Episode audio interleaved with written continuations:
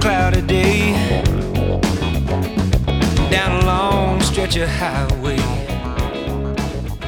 I know this day's gonna be my friend long as I'm here, baby, in the flatlands. Welcome to the Only One Shot Golf Podcast. My name is Jim Gallagher.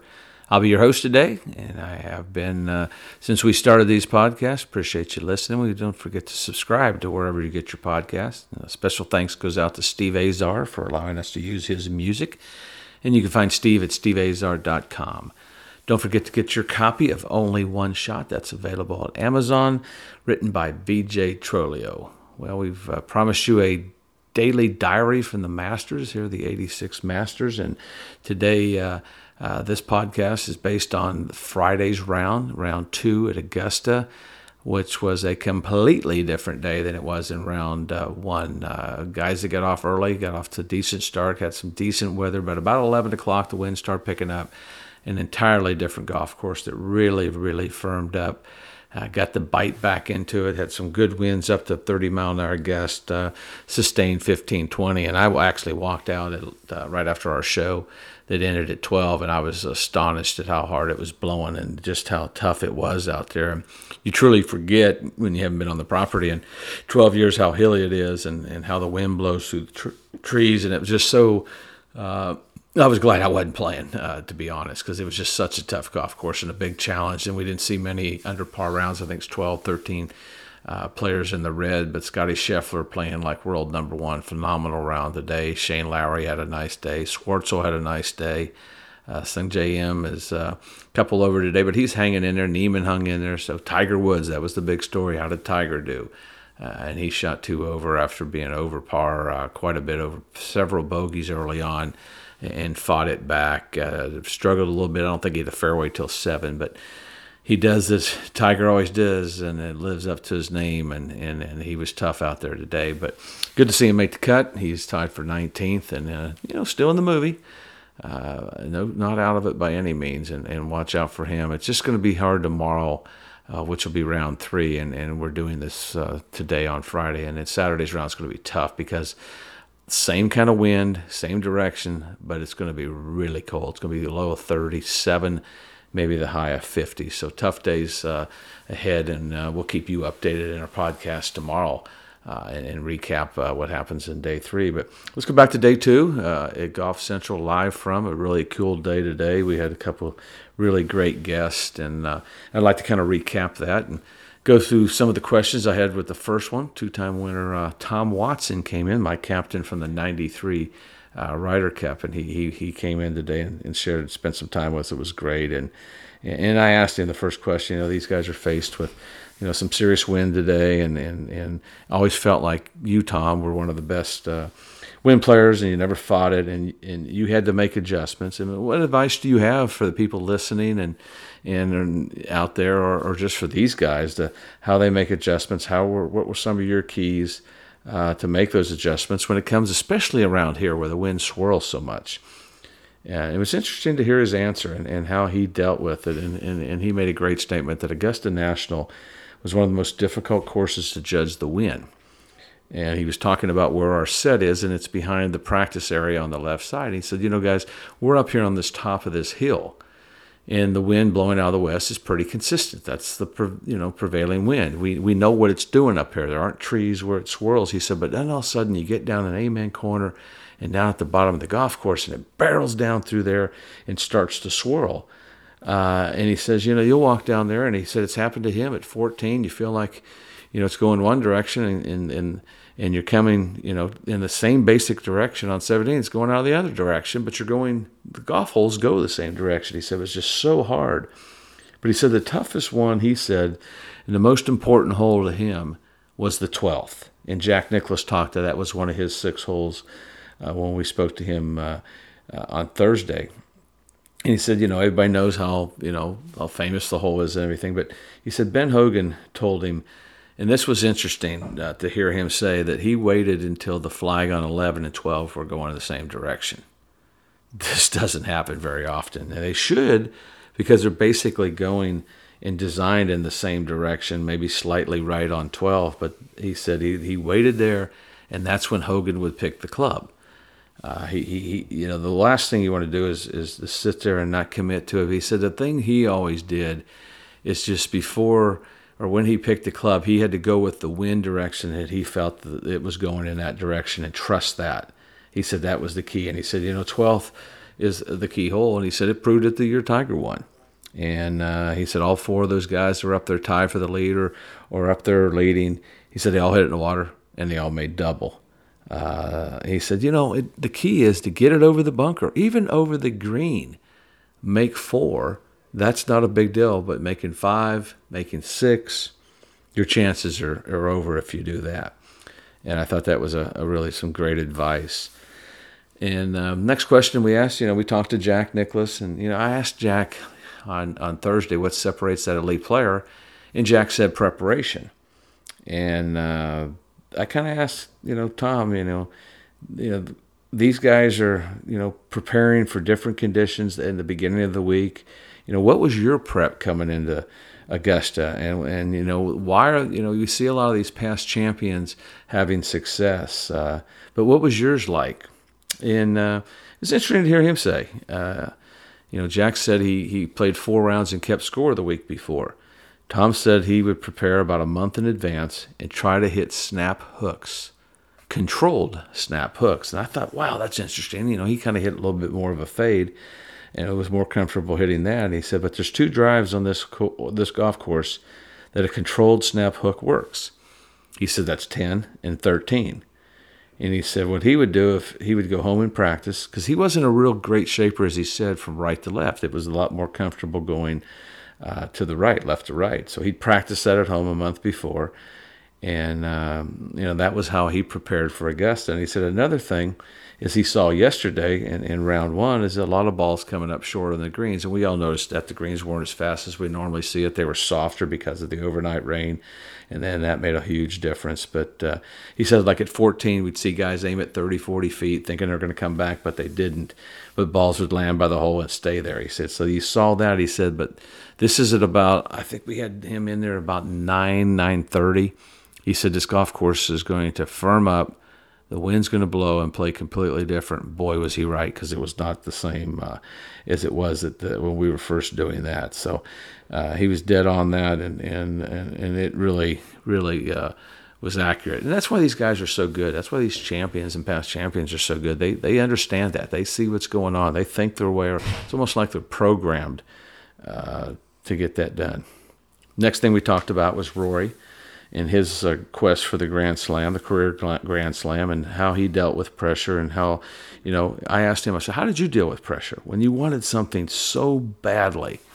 Because uh, you were in this same situation. And he said, Jimmy, you forget about the Grand Slam.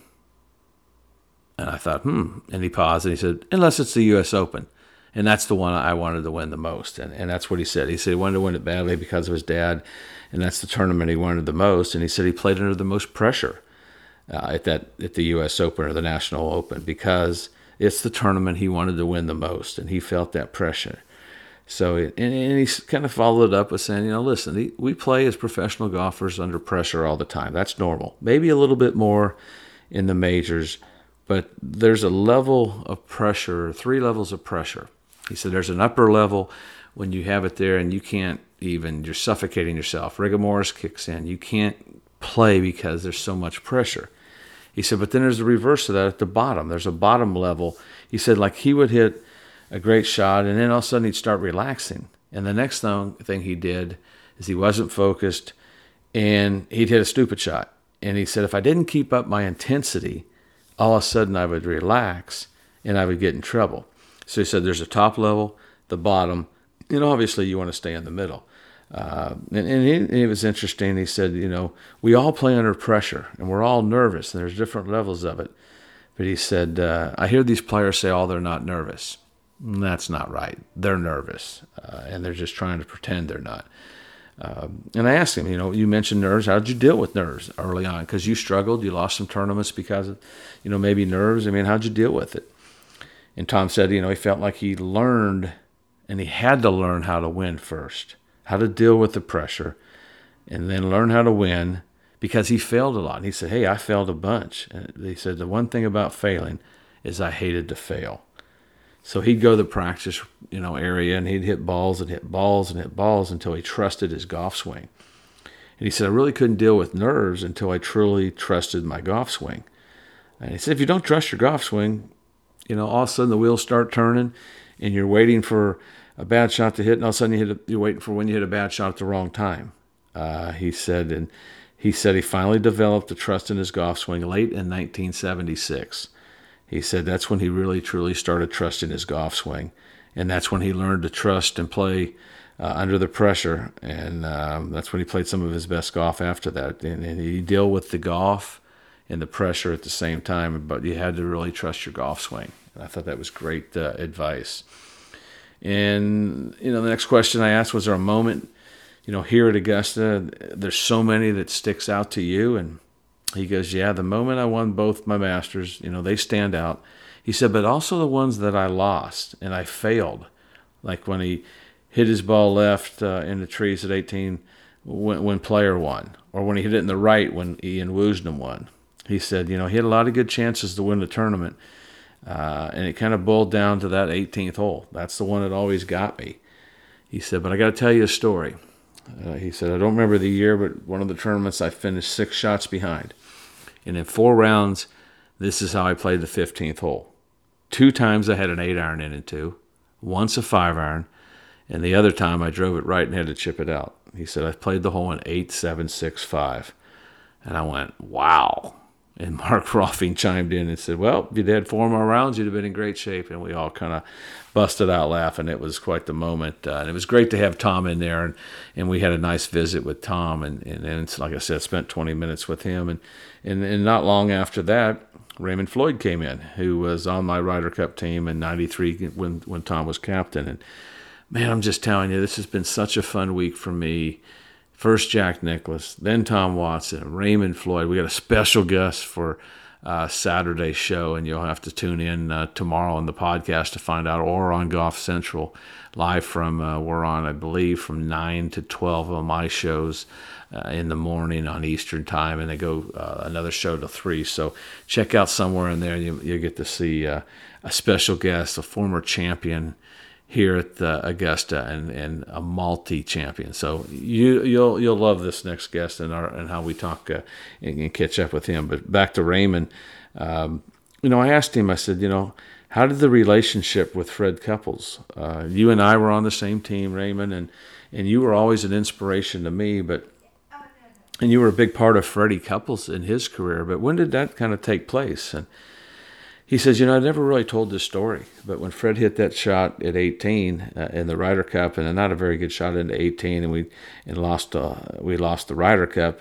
Uh, had he tied the hole, we'd have won, and, and he really took that tough, and, and he took it upon himself that he lost that tournament, and it it hung in there with him even after the ceremony, back at the at the hotel, and he's just sitting there crying and just he he's he just beating himself up and so I had to take him down to my room and get him away from everybody. And so I put my arm around him and said, buddy, you know, hey, you're one of the 12. That shot didn't win or lose this tournament, you know, so don't take it on your shoulders. I mean, but this will make you a great player someday.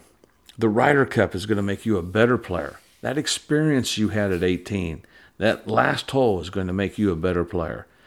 And I think that's when they kind of became t- tight knit. And that's what he said. He said it was kind of like when Arnold Palmer, who was kind of his mentor, uh, took him under his wings. It was kind of like that with him. Uh, and if he had questions and, and, and, and, or things that he might need, and he played a lot of practice rounds with Arnold, uh, like he did with Freddie. And he said that's called mentorship. And he said, you know, I've been around, not been around the game as much uh, lately, but I still hope that goes on today. Uh, because in our era, that's what they did, and it was a lot about mentorship. And and he's right, there still is that. You've got Tiger Woods and JT and, and that relationship, and there's several others out there that these uh, veterans take care of these younger guys. So uh, for Raymond, it, it does still exist. And, and I kind of asked him, you know, did that happen early on or later on in your career when you started helping Freddie and other people? And And uh, he said, No, I think it was more in the Ryder Cups, like with you on our Ryder Cup. And you guys would come up to me and ask me things. And, and uh, you know, I, I, I just, like I said, I, th- I hope it still happens. And, and, and it does. And we would go on and ask a few more questions. And, and we talked about his stare and how he's focused and how he would get in the zone. And I said, Well, describe the zone. Uh, you know, I've been in it, not as many as you, Raymond. And I kind of joked with him if we could bottle it up, we'd be zillionaires. And he said that, you know, the zone was like his feeling was that his walk was lighter, it was softer, and that he could see clearly and he could see and picture a shot. It was like watching a movie and seeing the shot and then pulling back the club. He said, it's just that's what the zone in golf is, or at least it was for him. Uh, he said, I couldn't induce it, but when it was there, boy, I was focused. And I thought that was a great way of describing the zone. And, uh, you know, everybody always asks, you know, how do you describe it? I thought it was a wonderful way to describe it. And uh, next question I asked was, you know, these guys are going to be faced with some tough winds. And uh, how could you test and, and, judge the wind at Amen Corner? I mean, we asked Tom Watson similar to that, and he said, you know, like I said, like walking off 11 green. And uh, he said, you know, all of a sudden the wind would switch and change and go in the opposite direction. And he said these guys are going to have that uh, in, in, round in round two in the in the windy conditions. And he said, you know, he would always look at the wind direction and find out where it was going to be. Like, you know, round two it was out of the west overall, and that was your prevailing wind. He said, but when you got down in the corner, it would circle, and and that was the tricky part. He said, but it was my focus. And he said one night I was talking uh, to Ben Hogan about it. And Ben said at the Champions Dinner, and he said that Ben would always look at the flag at 11 and see the way it blew at 11, and it was the reverse at 12. He said that was the effect of circling. That was so interesting to hear him say that because, as you remember earlier, when I mentioned Tom Watson said he tried to get the uh, the direction in the same direction, the flags to go in the same direction. That's how much it swirls down there because it rarely happens. But for Ben, he waited to that moment. Uh, he said, you know, one day he was playing with Arnold and the wind was out of the west like it is today. And I looked over at Arnold and I said, hey, you know, Ben told me to look at the flag at 11. And uh, if it was blowing down the right, it was going downwind at 12. And he said, that's what Ben told me. Do you take any credence to that? He goes, absolutely right. So Arnold knew that even back then. That's why these champions have had so much success and continue to have success. Uh, is because they know these things, things that takes years to learn. There's only like 160 yards difference between the holes, basically going the same direction. But the swirling winds is what the toughest part about. Next question was, you know, we talked to Rory and we talked about Rory and his quest to win the career Grand Slam, that he was in that same kind of boat and he wanted something so badly. And I said, you know, how did you deal with that? He goes, I don't know. Uh, you know, I got up and I was a little bit nervous, and but it took him a little bit of that nervous to kind of get him in focused and get his focus going. That nervousness helped him focus. He said, but I wasn't afraid to lose. You know, Raymond said I wasn't afraid to lose, and that was one of the things he said that thinks that helped me. He said when he would lose, he'd go in the media room and said, "Hey, I blew it. I didn't get it done. I didn't make the putts. You know, it wasn't my time." He said, "But you know, you see these guys get on the big stage and they can't handle losing." He said, "My feeling was the more times I got myself in opportunities to win, most likely, the more likely I was going to win." So he said, Raymond said, "I wasn't afraid of losing," and he said, "That's just a big part of winning, not being afraid to lose." that was so epic. That was such a great uh, uh, answer to that question. And the last thing I asked him, he said, if there's all the memories and the thing he's most proud of in his career, what would it be? He said, Jim, I would say it's longevity. The ability to win in four different decades is something special. You know, I've got all the Ryder Cups, I've got the majors, and that's all important. But the longevity was what he was most proud of, and as he should be. Raymond is one of the, the best, as was Tom. So it was a beautiful day for me. It's going to be a lot of fun to see day three and how these guys handle it and see how Tiger holds up. Cold temperatures, windy conditions. It's going to be survival. It's going to be brutal out there. So uh, look forward to hearing or seeing everybody or listening to everybody out there and see how they think the golf course is played and, and watching them play. Uh, so uh, appreciate y'all listening tonight, and we look forward to uh, Getting back to you tomorrow, and we'll talk about day three and recap the third round at the Masters. Until then, don't forget whether life or golf, you may have only one shot. You got to make it count. See you tomorrow.